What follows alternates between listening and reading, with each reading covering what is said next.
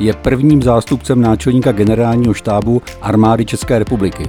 Vystudoval vojenskou vysokou školu pozemního vojska ve Vyškově. Vojenskou kariéru zahájil jako velitel průzkumné čety dělostřelectva v Klatovech. V letech 2010 až 2016 byl velitelem 4. brigády rychlého nasazení v Žadci. V roce 2018 se stal zástupcem ředitele sekce rozvoje sil ministerstva obrany. Od roku 2018 do roku 2023 byl zástupcem náčelníka generálního štábu, náčelník štábu generál poručík Miroslav Hlaváč. Pane generále, proč právě v této době eh, armáda začala spolupracovat s akademickou obcí?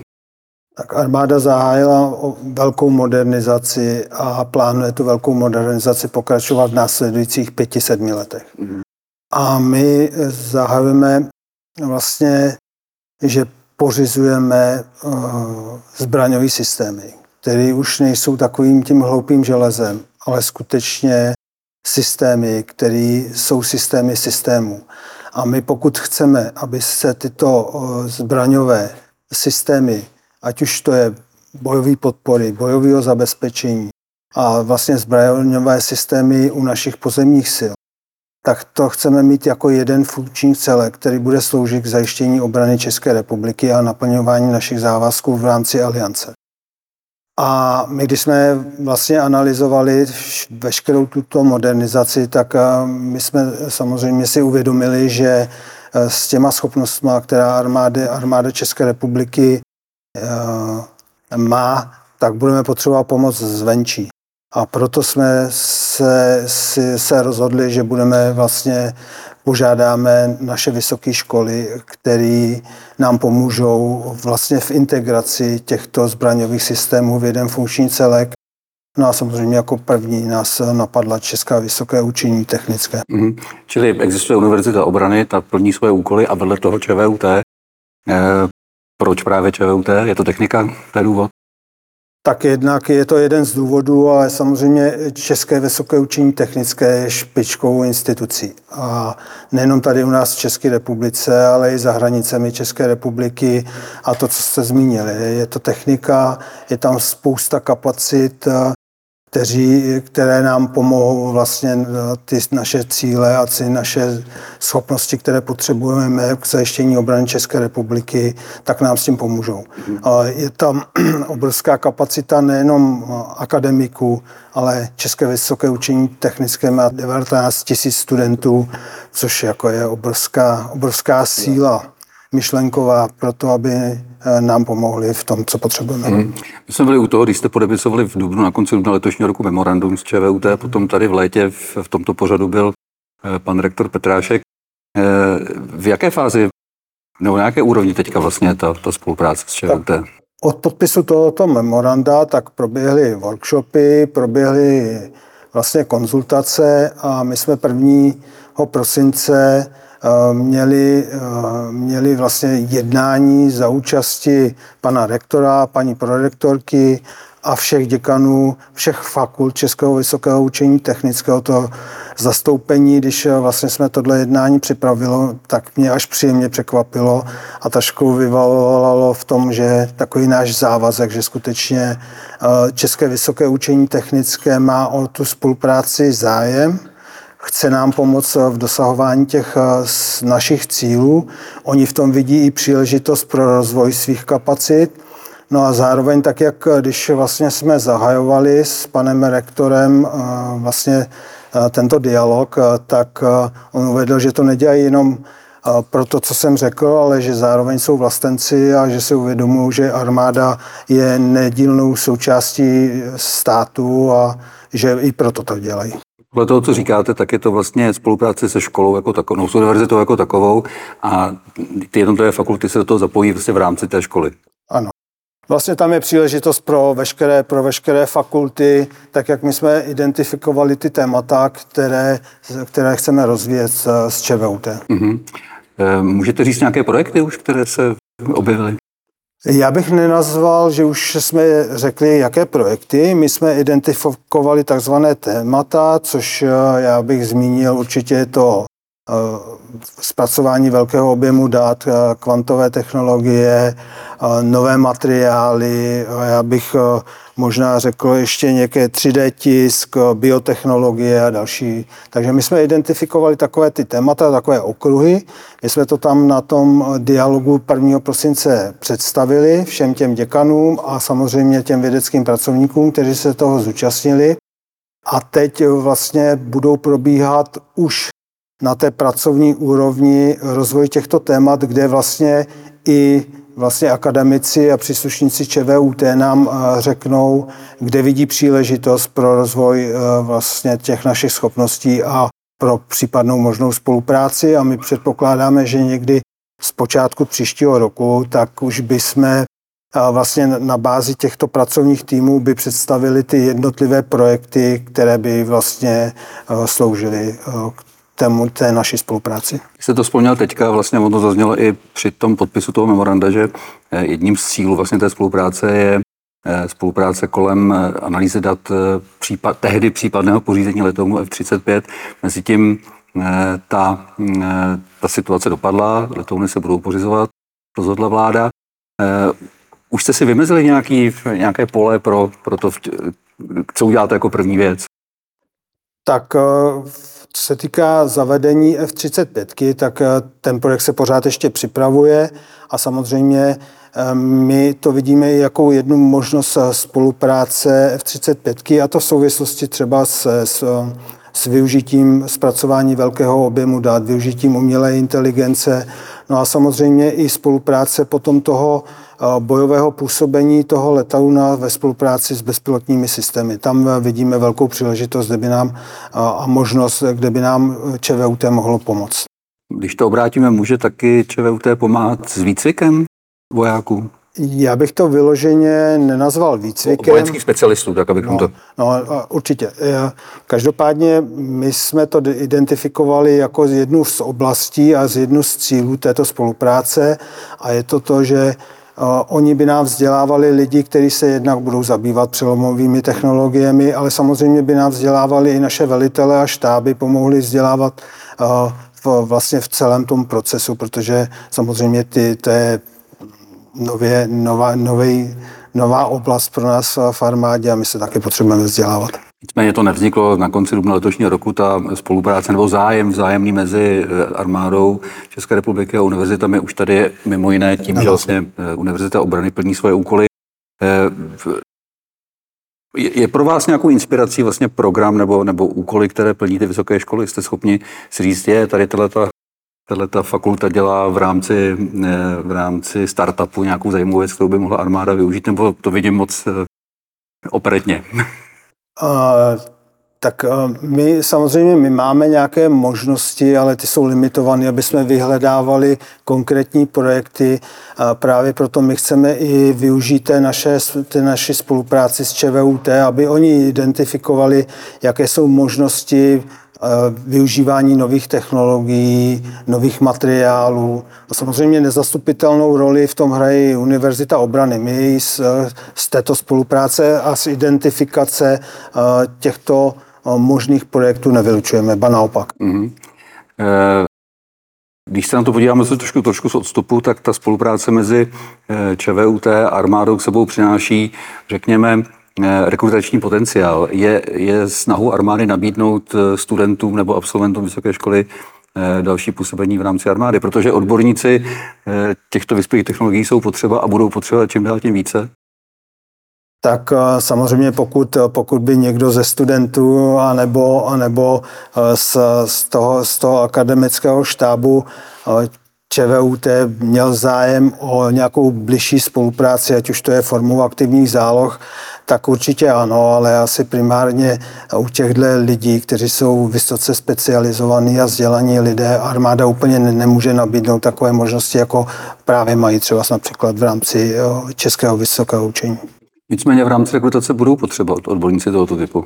No budou, my znova říkám, my je nevylučujeme, ale spíš bych to viděl na bázi takových těch ad hoc spoluprácí, pro to, aby jsme je využili pro, pro naše potřeby a pro naše schopnosti. Vy jste vzpomněl umělou inteligenci, probíhají už nějaké rámce vlastně pro spolupráci mezi armádou a akademickou obcí? A co se týká zavádění umělé inteligence, tak my tam vidíme takové tři oblasti. První, já bych řekl, je taková bojová nebo operační.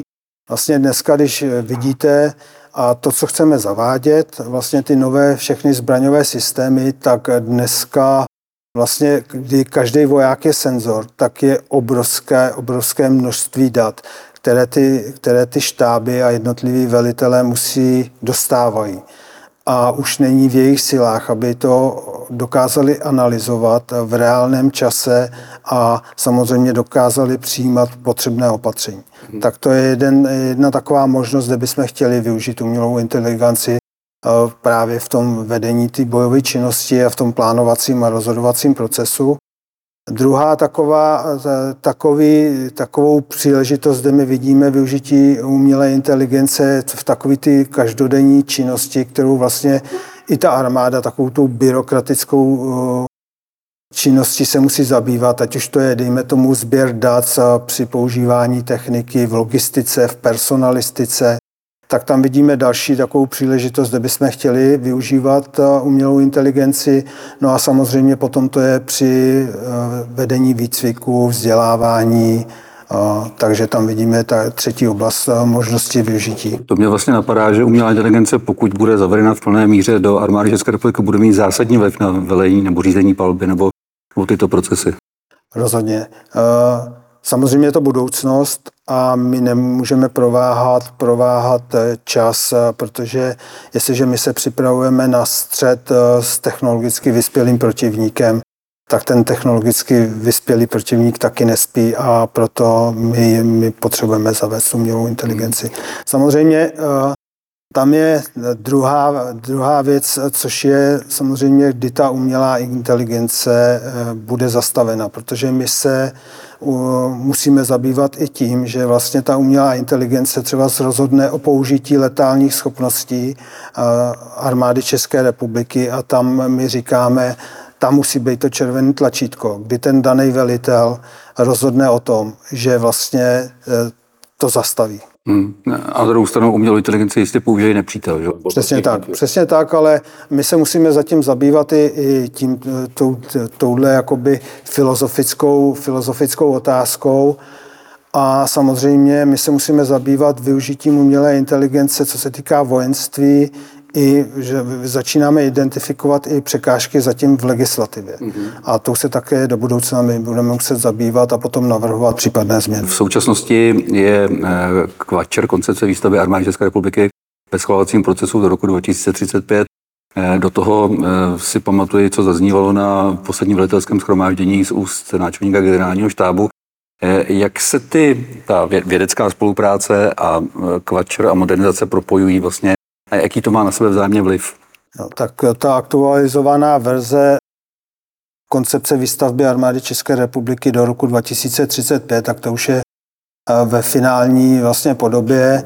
Už eh, vlastně byla i představena na vládě, teď čekáme na její projednání a finální a schválení, takže předpokládám, že do konce roku bude koncepce výstavby armády České republiky schválena a samozřejmě představena potom i široké veřejnosti a odborné veřejnosti a my předpokládáme, že ji budeme vysvětlovat. Ale koncepce výstavby armády České republiky se nezabývá konkrétními, konkrétními nějakými tématy nebo projekty. Ta udává cíle a směřování výstavby. Jeden z těch cílů, který, jeden z těch šesti cílů, který je představen v této koncepci do roku 2035, tak je zavádění moderních technologií a, a to vlastně dává podklady pro tuhle spolupráci právě třeba s Českým vysokým učením. V rámci eh, rozvoje schopností armády České republiky se hovoří o nových doménách. Je i toto plánem spolupráce s ČVUT? A... Vesmí, ano. My jsme, my, jsme, eh, my jsme tam představili ty témata, ale samozřejmě ty témata se budou rozšiřovat, budou se měnit tak, jak eh, budeme, nám budou představeny možné, možné podoby spolupráce, možné některé eh, projekty a jeden z těch vesmírů anebo kybernetické domény je určitě další, další široké, tam jsou další široké možnosti pro rozvoj, rozvoj této spolupráce. Moderní technologie, vyspělé technologie, umělá inteligence, to všechno na sebou naráží také na vysokou potřebu, řekněme, ochrany data a informací. Jak to bude probíhat při spolupráci s vnějším subjektem, s ČVUT, s vysokou školou? Budou nějaká, nějaké činnosti v utajení třeba? Tak zatím, zatím úplně vám na tuhle otázku nejsem schopen odpovědět. My každopádně se budeme muset eh, dodržovat eh, platnou legislativu pro ochranu utajovaných skutečností a i to je jeden z mých takových úkolů, abych eh, na, nacházel podmínky a řešení, a, ať už ze strany armády, ale samozřejmě i ze strany Českého vysokého učení technického. Mm-hmm. Jsou nějaké časové rámce, které jste se určili s ČVUT? No my děláme to teď eh, tak jako nechceme ty, jak bych řekl, akademiky úplně tlačit, že teď hned musí z nich něco, jak bych řekl, vypadnout. Hmm. Ale prostě necháme tomu volný průběh. Teď eh, vlastně, jak jsem řekl, vlastně na tom dialogu, který jsme zahájili toho 1. prosince, tak naši ředitelé sekcí generálního štábu, který tam představili ty jednotlivé témata, si vyměnili kontakty, domluvili si možnou spolupráci a oni někdy v počátku toho příštího roku představí už možné projekty, které bychom, které bychom mohli začít realizovat od, příští, od začátku příštího roku. Co mě tak trochu tíží a tam vidím i takovou tu svoji roli, to je to najít samozřejmě i financování, protože bez peněz tyhle projekty my prostě realizovat moci nebudeme. Takže to je taková moje role, abych našel způsob řešení, protože tak, jak teď máme nastavený systém těch modernizačních projektů, kdy vlastně Dva roky předtím musíte identifikovat modernizační projekt a je to takový rigidní, těžkopádný, tak právě i s paní vrchní ředitelkou Kondrlovou chceme, chceme najít takový nový systém, aby to bylo pružnější a odpovídalo to době, že nebudeme čekat někdy dva roky na to, aby jsme mohli realizovat výzkumný projekt. Mm-hmm. Když bych se vás zeptal na nějaký celkový koncept toho vašeho očekávání Eh, od této spolupráce a, eh, a co mělo výsledkem, co byste mi řekl? Kdybych, tak já bych to asi možná schrnul do takových eh, tří, tří oblastí. První oblast, že vlastně identifikujeme ty jednotlivé projekty, které budou sloužit k tomu, že armáda České republiky naplní ty svoje cíle a ty schopnosti, které potřebuje, aby mohla zajistit obranu České republiky. Druhá věc je vlastně vzdělávání, oblast vzdělávání, že ta spolupráce s Českým vysokým učením technickým nám napomůže vzdělávat velitele štáby, bude identifikovat možné další projekty a zavádění nových, nových technologií, nových materiálů do rozvoje schopností armády.